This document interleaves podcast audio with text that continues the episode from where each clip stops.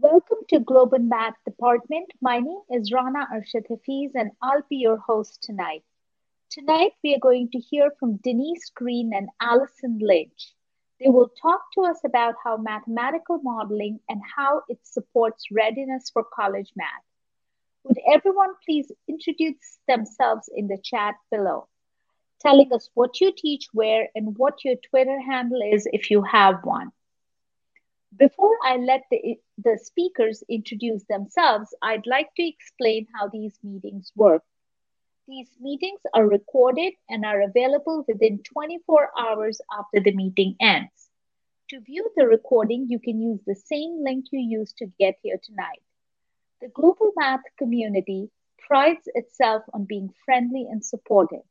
The chat room is available for topical and general conversations, and throughout the meeting, I'll be sure to catch your questions for the presenters to be addressed at the end of the presentation. Over to you, Alison and Denise.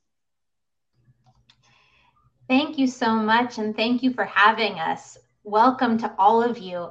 We're really excited to be here to talk about ways that we can improve college readiness through mathematical modeling.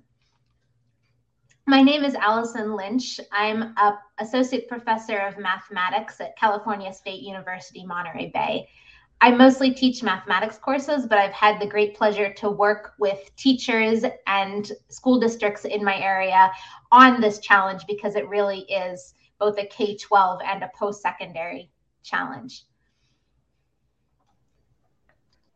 And I'm Denise Green. I am currently a coach at Desmos, and I previously was the educational administrator of math at the Monterey County Office of Education. And I share that because that's how Allie and I connected and started to do some work with a lot of um, local districts at the county office as well, as well as some of our post-secondary institutions. So I wanted to share a little bit of uh, who I am and um, why we're here tonight. And so with that, I actually want to go ahead and just jump into it. We already launched, I think, this poll but we want to get a sense of um, what you think about mathematical modeling. Thank you again for introducing yourself in the chat. If you haven't done so already, we love to get a sense of who is here as well. Um, and so we want to give you a chance to reflect on what mathematical mathematical modeling means to you. So, um, you know, first we have what's your role if you want to answer that, just so we know who's in the room. And then we also have for you an open-ended question poll to respond to when I hear mathematical modeling, I think.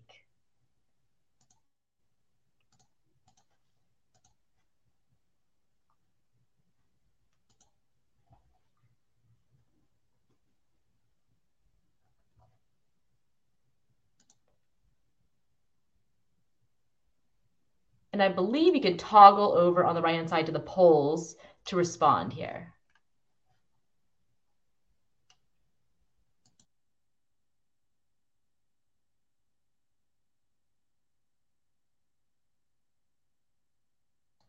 Wonderful. And actually, I'm not super familiar with this platform. If I close the first poll about your role, will it show people the results? I don't think it shows the results, but they might be able to click on the word polls above the chat to see the results, possibly. Okay, wonderful. I just want to highlight we have a mix in the room here. We have some secondary teachers, we have some coaches or TOSAs, an administrator, and some higher education post secondary um, representatives as well. So I just want to highlight we have a great mix in the room here tonight. Again, thank you for joining us. I'm going to go ahead and close the roll poll.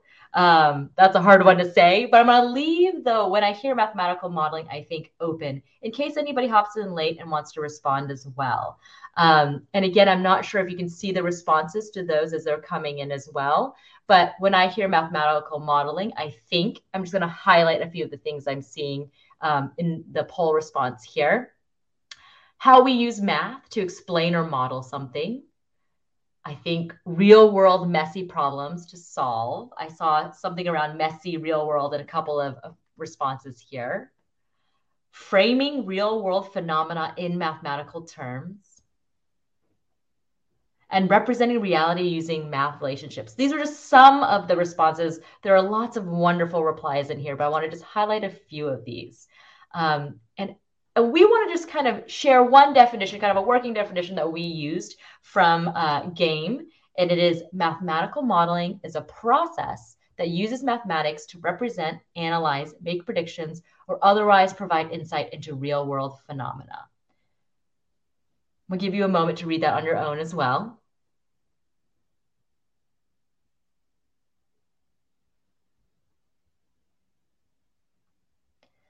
And this is one definition. It comes from the guidelines for assessment uh, and instruction in mathematical modeling education, otherwise known as GAIMME. Um, and I just want you to pause for a moment, think of any words or phrases that might pop out to you from reading this. If you would like to add that in the chat, feel free to. If not, that's okay.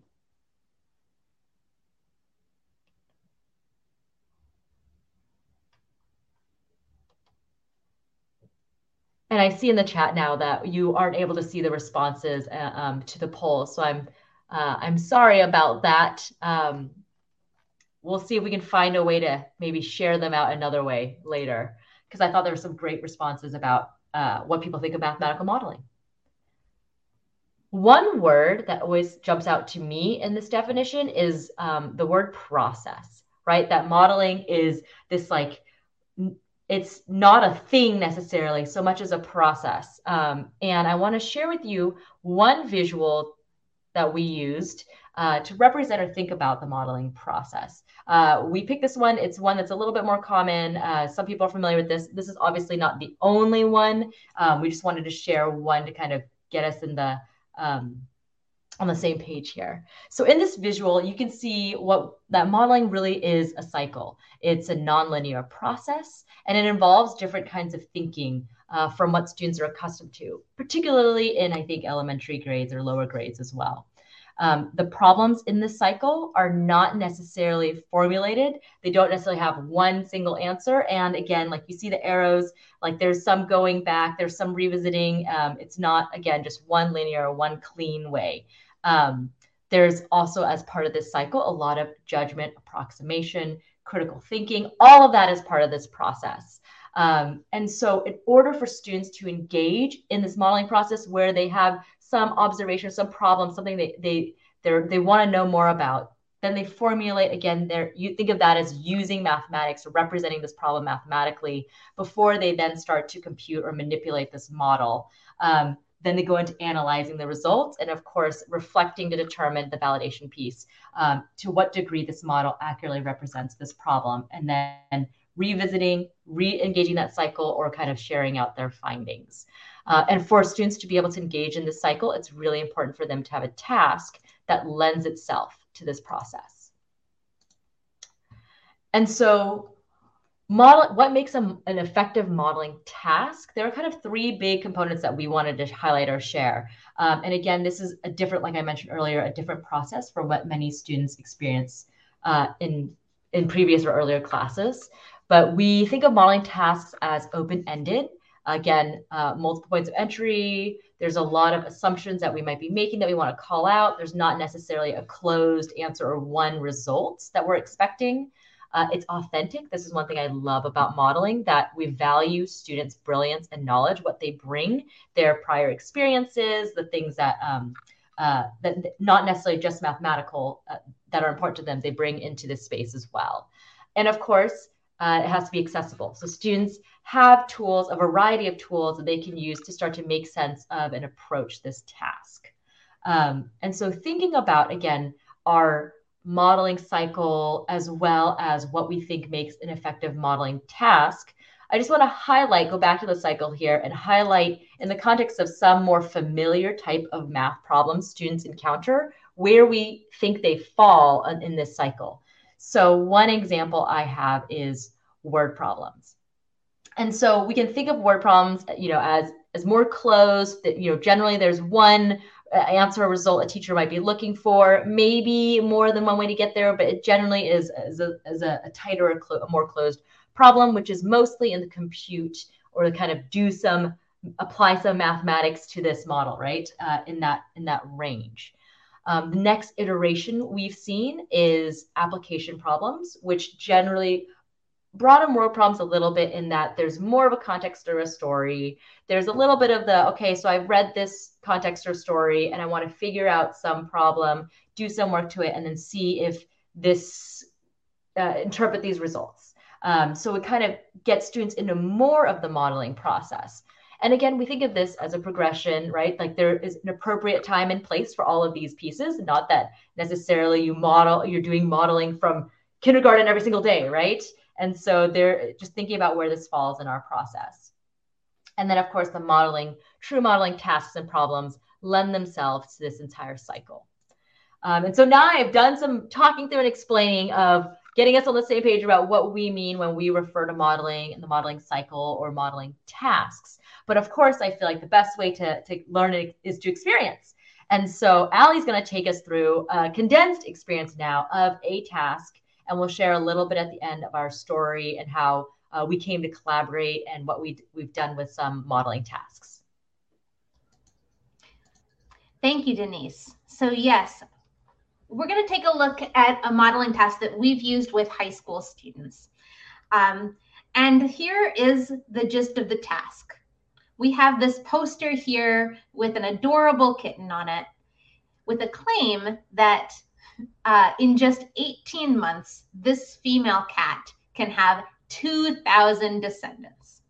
So the idea with this poster uh, put out by an organization that looks after stray cats, trying to encourage you to spay and neuter your cats. But that's a pretty uh, interesting claim that in 18 months, that's a year and a half, one female cat could have 2,000 descendants. So our task is to determine whether this number, 2,000 descendants in 18 months, is realistic. So my first question for you um, is what pieces of information would be useful, pieces of information about cats and uh, perhaps society would be useful to or helpful to answer this question. So I'd like you to respond in the chat if you have any uh, thoughts on this. What piece of information would be helpful for us to have here.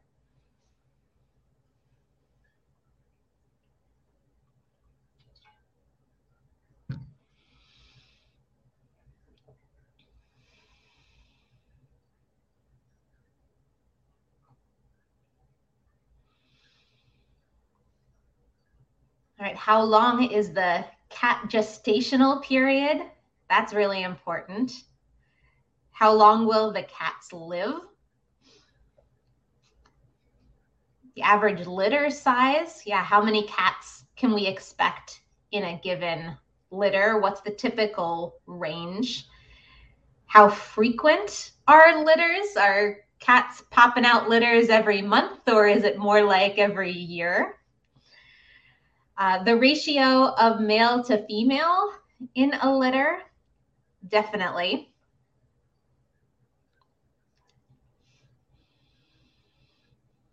ooh, how old are they when they're old enough to reproduce? Sure. I mean, we wouldn't expect that a newborn kitten would be getting pregnant right away. We know that that's not how mammal reproduction typically works.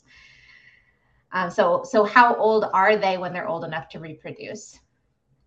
Are we assuming that none of the female descendants are spayed? Right. If if we're picking up strays um, and getting them spayed, that's certainly going to reduce the likelihood that they're going to reproduce. Um, ooh, it can have meant to be an upper limit or on average. Right. This could be one of those situations, this extreme claim that, ooh, it could happen. But realistically, you know, most of the time it's going to be a lot fewer than that. This one cat was particularly active. Wonderful. These are all things that are going to be important for us to answer this question. Um, and in working with students, we might have them go out and look these things up. These are many of these things are well known about mammals. Uh, certainly well known about cats. Cats are a really well studied species of animal. So these are not, this is not some unknown species. We can look these things up. For the purposes of today, I'm going to give you some of these facts. These, these are really true statements about cats, but we don't have the time to have you all go off and Google search all of these things. So here are a couple of things, and these are actually uh, almost all of these are ones that were mentioned in the chat. So the length of pre pregnancy, about two months, the age at which a female cat can first get pregnant, about four months, typical number of kittens in a litter, four to six, uh, average number of litters uh, a female cat can have in one year. Uh, and the age at which this one wasn't mentioned, but the age at which the female cat no longer has kittens, about 10 years. So that one probably won't be uh, super important here since we're dealing with a range of 18 months, but we don't know how old the cat is that we are talking about. So these are some of the facts that we have in front of us to work with. Um, and I'm going to ask another question that's been answered by some of the chat, but I, I still want you to think about this now that we have some facts in front of us. What additional assumptions might we make or might we need to make as we formulate a model for what's happening here? Because this this is good information, but it's probably not enough for us to come to any sort of definitive answer. So can you think of any additional assumptions we might make or we might need to make?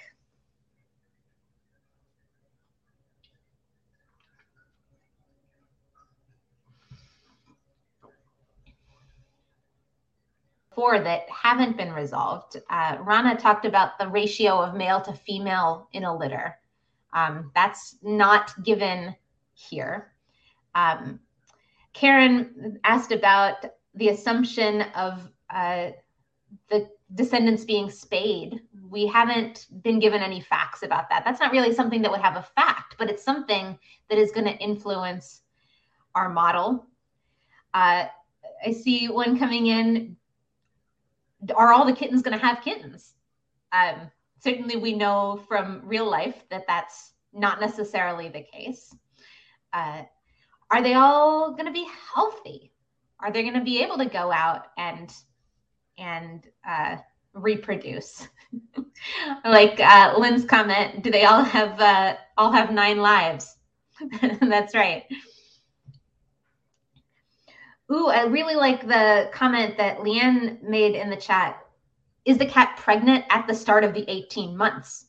Um, or or perhaps are is the the cat giving pregnant getting or uh, giving birth right at the start of those 18 months so this kind of timeline question of where does the where does that 18 months start yeah the assumption that the kittens uh, born are going to survive long enough to give birth to more kittens. These are all really good um, uh, assumptions um, and things that we're going to have to make decisions about as we formulate our model. And one of the things that's really neat about uh, these sorts of modeling tasks is that depending on the assumptions that you make, you might come up with really different answers, really different total numbers. And that's kind of where that cycle comes in that we saw in the modeling diagram, where maybe you make some assumptions and you get this really big number. That might give you a cause for some some pause, like, oh, maybe maybe I want to go back and revise those assumptions. Maybe maybe that's too many female cats. Maybe that's too safe of an uh, or too generous of an assumption about their health and their reproduction. So I actually want to give you just a couple of minutes to start developing your own mathematical model for the number of, of kittens a female cat can have in 18 months. It's always a little funny to go silent in a webinar, but that's exactly what I'm going to do because I've given you a math problem now. And if you're anything like me, if somebody gives me a math problem, I kind of stop paying attention for a little bit and I really just want to try it out. So what I'm going to do is I'm going to mute myself. I'm going to give you three minutes to think about this on your own. Grab a piece of paper. Think about what assumptions you would make here and, and start developing your own mathematical model.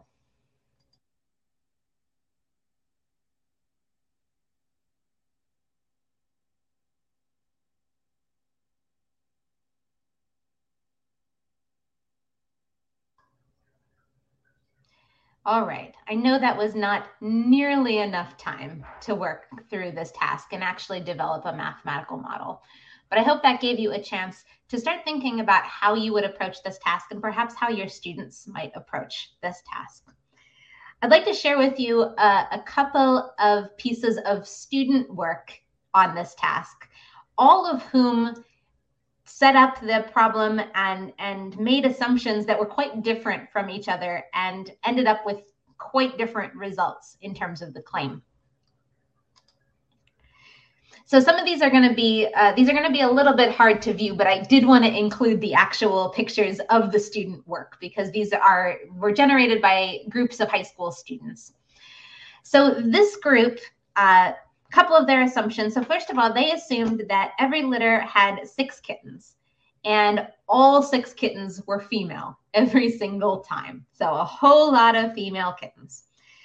They also assumed that the mother cat at the time zero is actively giving birth. That is, the kittens are coming out right now. That's when the clock, 18 month clock, starts. And they also assumed that as soon as possible after that, every female cat would become pregnant, um, either for the first time or again. So we can see here from this lovely drawing of a cat, the uh, mother cat has six kittens initially, and then as soon as possible, those six each have six more kittens, and as soon as possible, those have six more kittens, and so forth.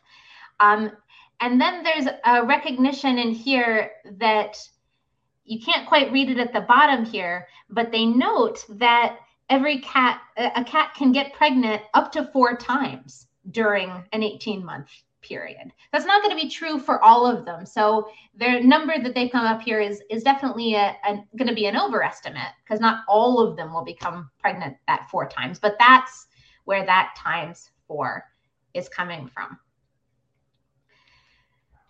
Now, this group uh, approached things a little bit differently. So they started out with the mother cat just becoming pregnant in the first month, as opposed to currently giving birth. They apparently called the cat T Mao. Not sure what that's about, but that's the cat's name. And they've color coded things based on the generation of the cats. Now they assumed different things about the litters and the ratio of male to female cats. So they assumed that that first cat, mom cat, uh, would have four girls every time she got pregnant. Not sure if there were any boys, if it was out of six, but four girls. And then her descendants, the female cats, would have three girls in each litter, and their descendants would have two cats in each litter. So fewer and fewer kittens uh, that are female in each litter. And another notable assumption, you can see this list on the left-hand side, they say our girl cats don't recuperate. Um, and what I assume they mean there is they have one litter and then they're done. So, unlike the previous group who assumed that cats were just going to keep reproducing and reproducing and reproducing, cats are going to have, these cats are going to have uh, one litter and, and then they are done.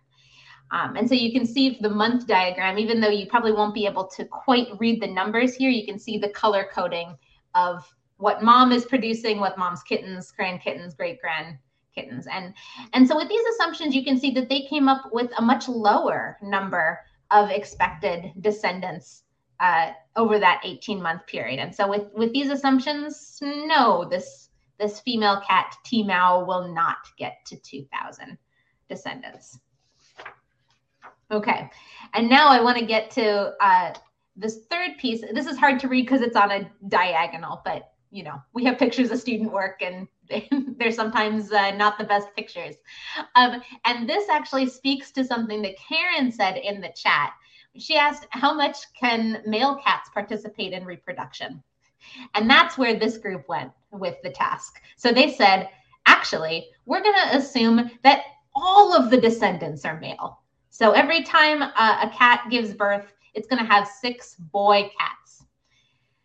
And they decided that these cats were going to go out and have lots of, of relations with lots and lots and lots of different cats. So if you can read it on there, it says uh, that uh, the one kitten will become mature and mate with different female cat the whole month, 30 days.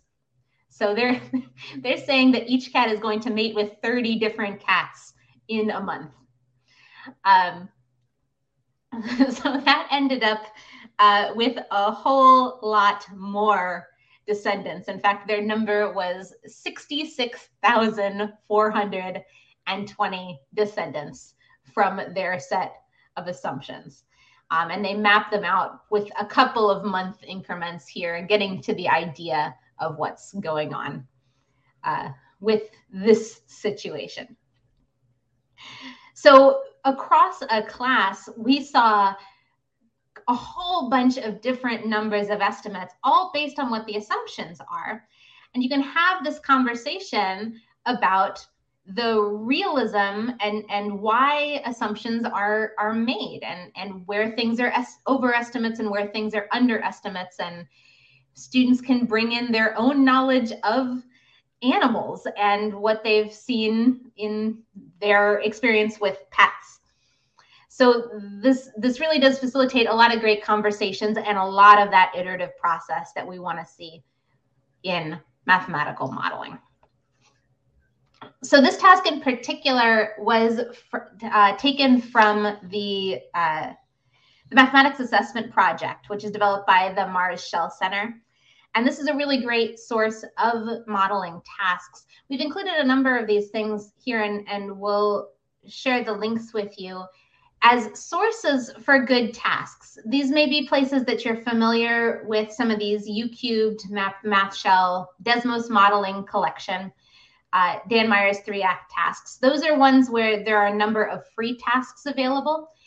Uh, and we've included a couple other resources because they're things that you may have access to through institutional memberships. And often these have some free resources. So COMAP is a consortium uh, about modeling, and they've got a lot of books published as well as electronic resources. Uh, NCTM and NCTM Illuminations uh, if you're a member of NCTM, there are a lot of good additional resources there. Um, and the Silicon Valley Math Initiative uh, is a group that's especially active in California. So for folks who are in the California area, you may have affiliations with them.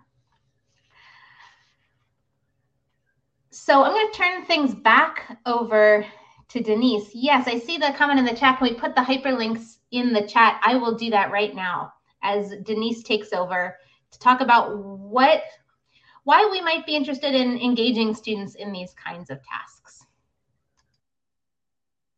Absolutely, Allie. Thank you for taking us through the kitchens task. And so now that you've had a chance to kind of see semi experience, not really the full fledged experience, right? Uh, a modeling task, one that we use with high school students as well. Um, and you got to see a little bit of how some of our students responded to the task we want to ask you to take a moment just to reflect on this experience. Uh, we're actually going to launch a poll now, uh, just asking what might students learn or take away from engaging in this the kitchens task, this modeling task.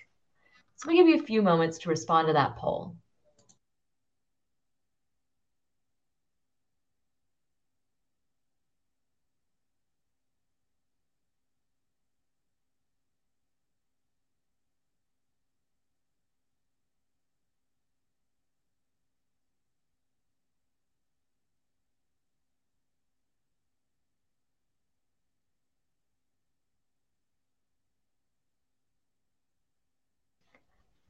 And I'm just going to read out some of these. Um, you can, I think, toggle over and see it yourself, but just in case not, I'll read some of these out loud as well.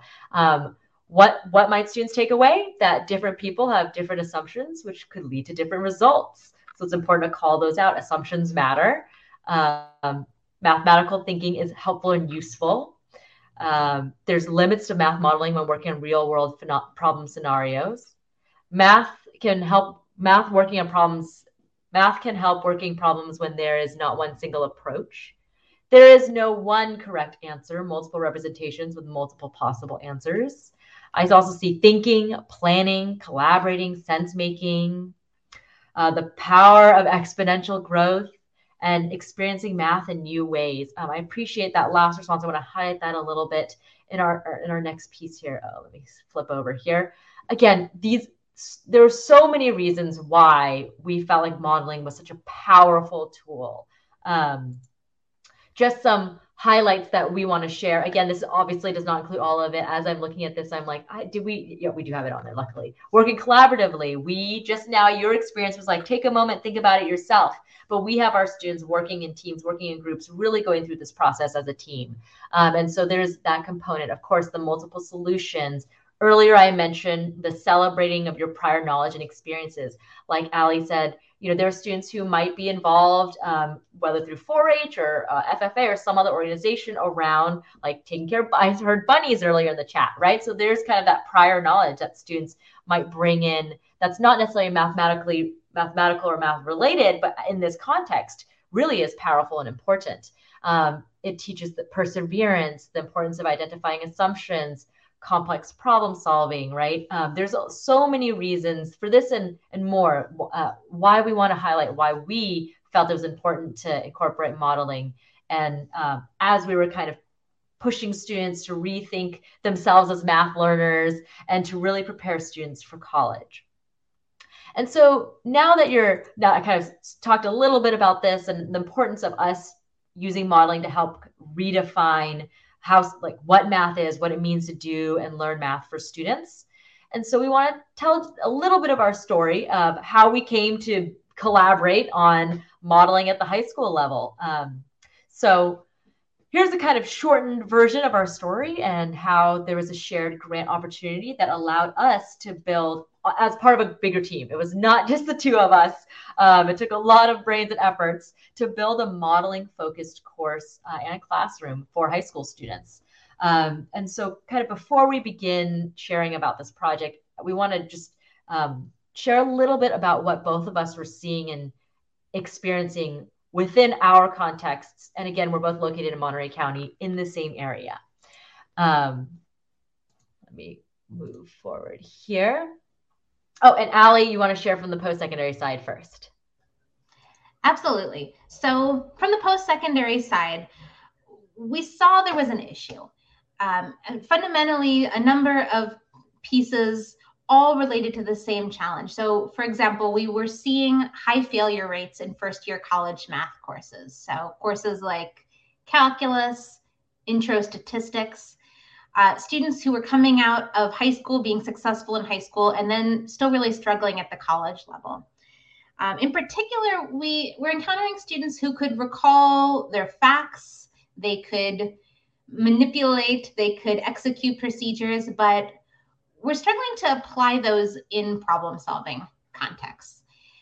And we were also encountering students who were placing into classes that they had already completed.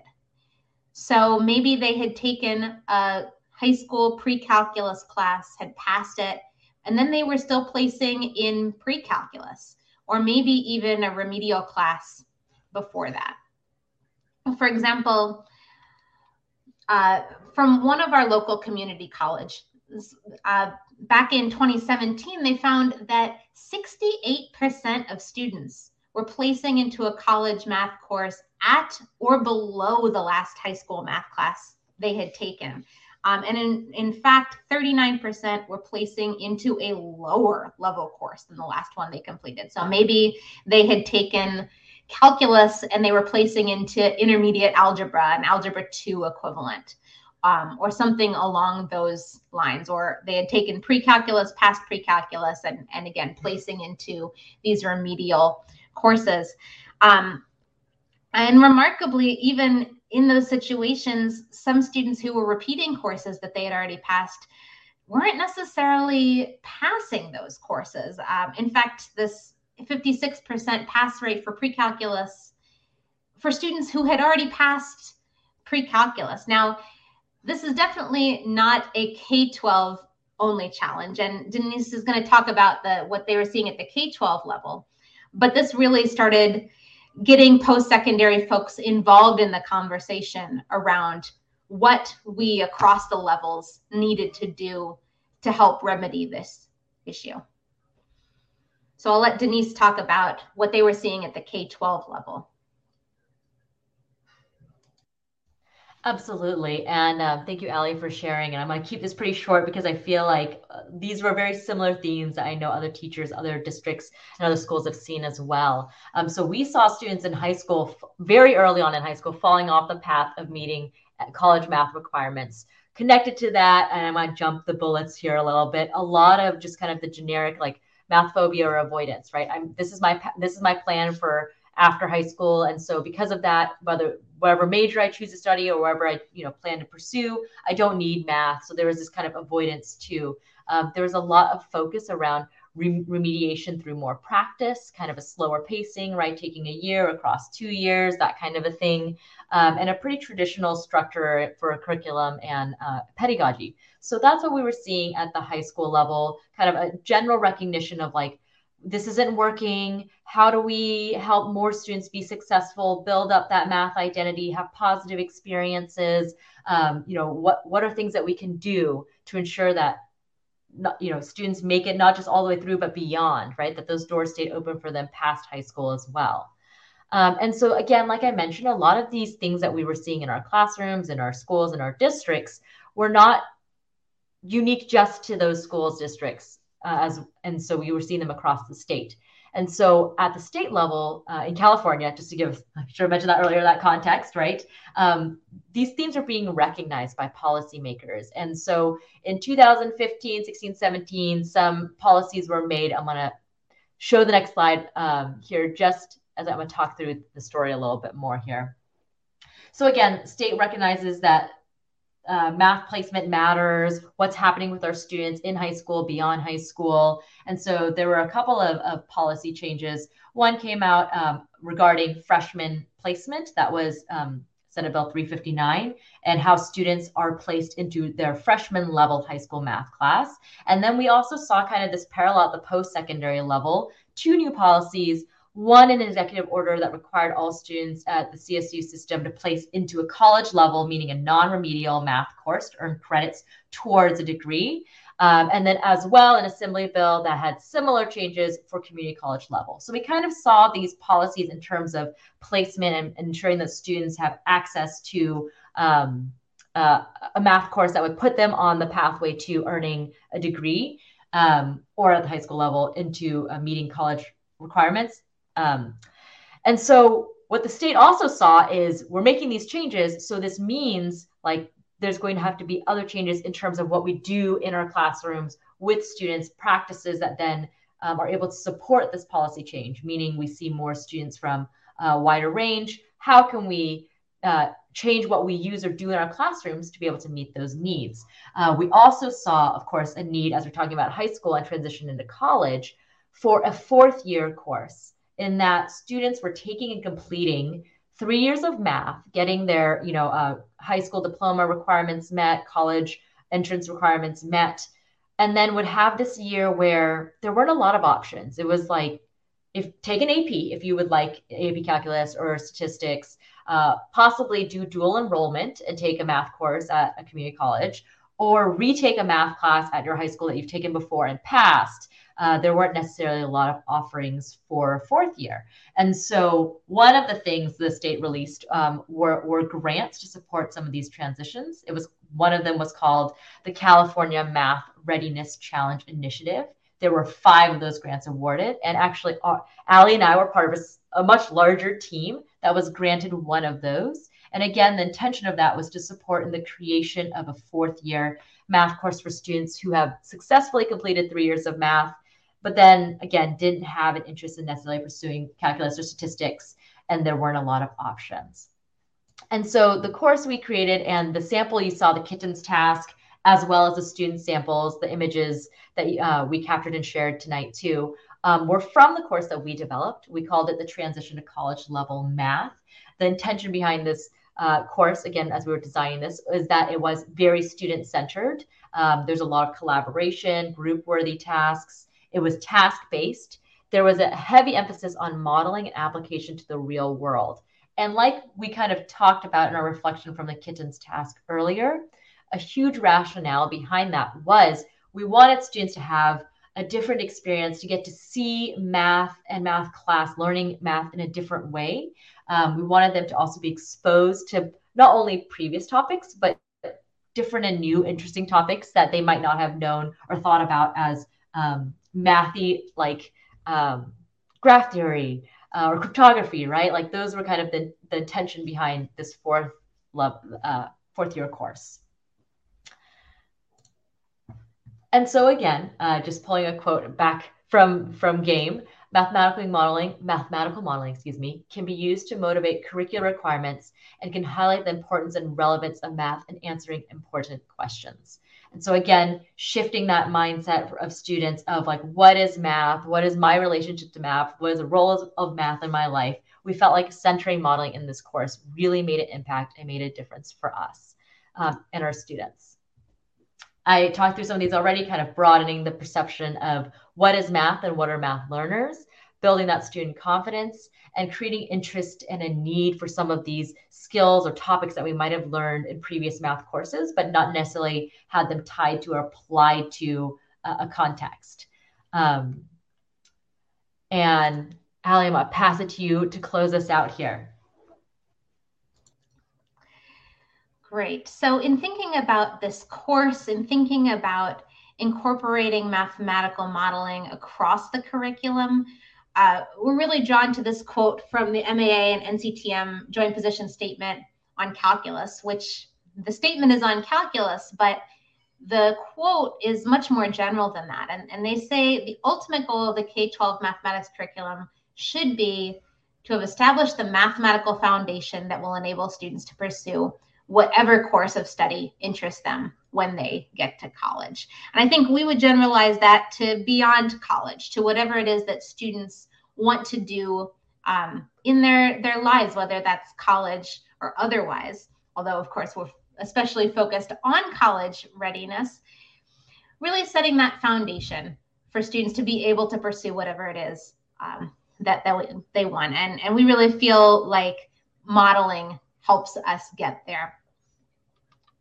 this course that we developed in particular has served 2,400 students since uh, since we started offering it in 2017, um, and we don't have that that hard data that we really want to have to be able to say yes, this course, the mathematical modeling in this course has improved student success at the college level. It's uh, somewhat challenging data to collect because these students who are in a number of different high schools are going off and doing such a range of things.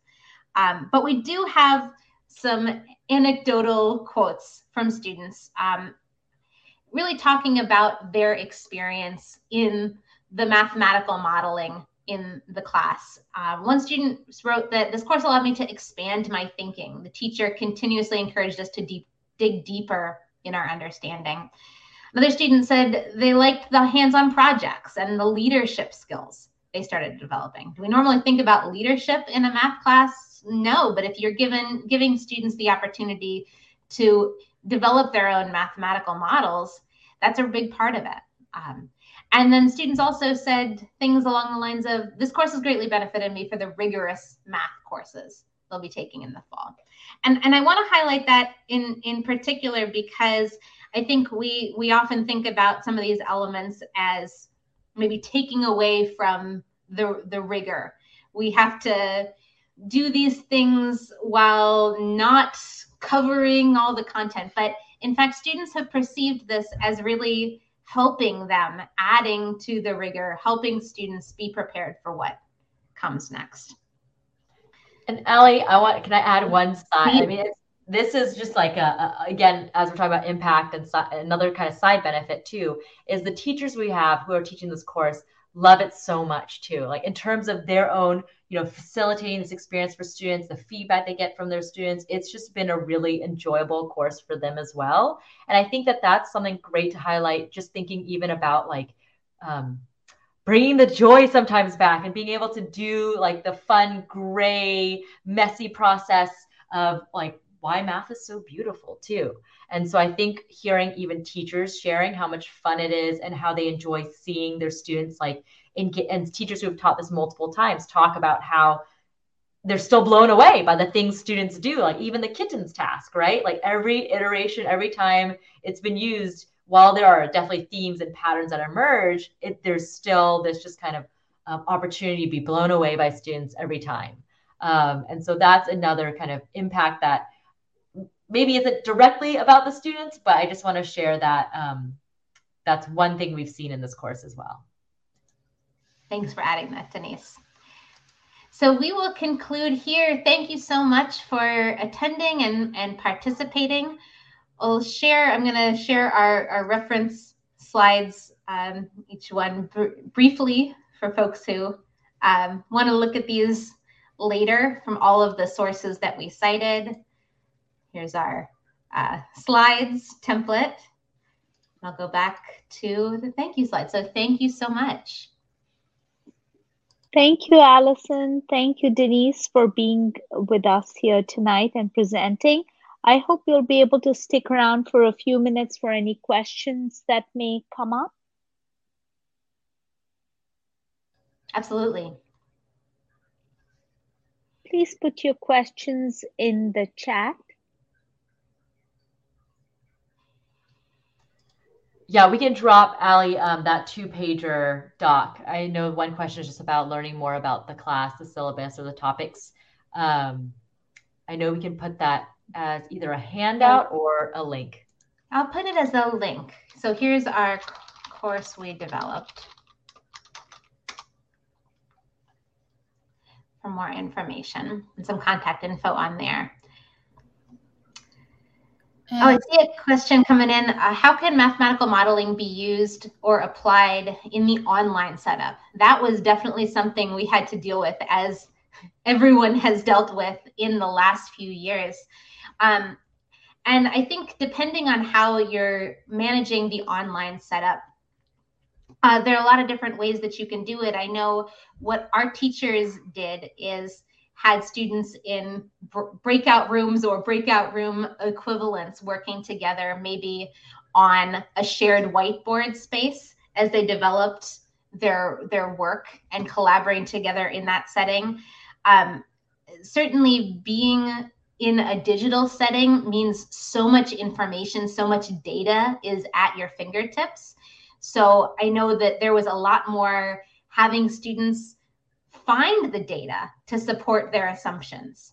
You know, doing that Google search, having them pull in that data, sharing data with each other, um, and then giving presentations in the virtual setting, you know, groups sharing to the other groups what they did. You know, maybe it's on a shared whiteboard, maybe it's something they they wrote on paper or in a in a document in that way. Um, do you know of any other? Can you think of other ways, Denise, that folks manage the the virtual environment? Sure. I was gonna say there was definitely a lot of uh, uh, kind of different stylistic approaches depending on the teacher, right? Like even thinking about the presentation aspect of it. Some had more of an asynchronous, like students almost did like a, a talk over recording, and other students could look at it or comment. Some did more of a gallery walk style where you look at a, you know, your group would look at another group's um, whether it was a Jamboard or a slide deck or whatever that may be, and then you would comment on it. Um, some d- did more of a like synchronous, uh, in person, like quick presentation kind of a thing. It just depended. Um, I thought what was really powerful though was a lot of our teachers again thought about transitioning some of their best practices into the digital space too. So um, one of the things I always think about is the color coding piece of um, one of the teachers' classroom where she was really good about having students uh, write their comments in person in specific colors, right? So they get a sense of whose voice was written on this board. And she kind of duplicated that practice in in um, the digital setting too. She just got her students used to we're all going to be typing in like a certain color, a certain font type too. So there were things like that that I saw, you know, like that we saw definitely transition over. Uh, it was a challenge, definitely. Um, I know even facilitating, you know, when you think about in-person small groups and you can listen here while you're over here, right? Like there was a lot of the teacher feeling they were popping in a different breakout rooms and facilitating smaller groups, but less of a picture like you would get in an in-person environment of what all of them are doing. Um, but definitely heard a lot of great success uh, from our teachers and you know, definitely a different experience though than what those who had taught in the non uh, virtual environment.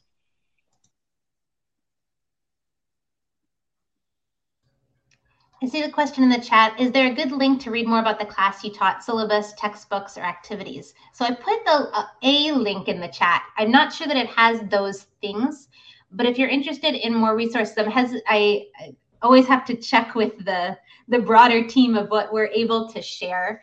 Um, but uh, if you want to send a, send me an email, I would be happy to to share what I can in addition to that link. Thank you so much, Alison and Denise.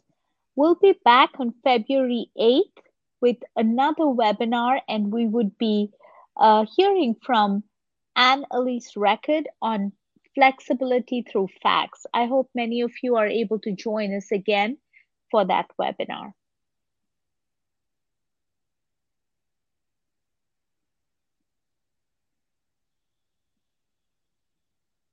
We'll just hang out for one more minute to see if there are any more questions.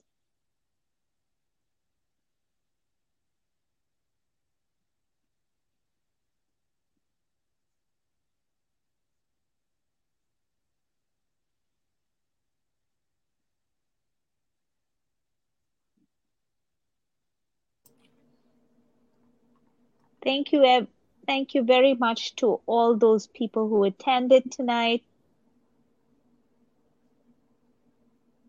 Again, as I said, we'll be back on February 8th with Anne Elise Record, and we'll be talking about flexibility through facts.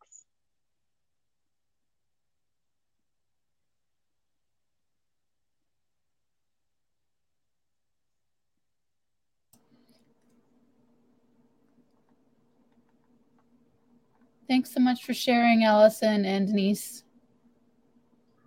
Thank you for having us. Absolutely. Yes. Thank you.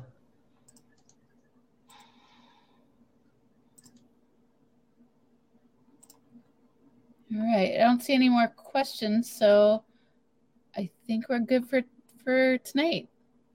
Thank you very much, everyone. So long.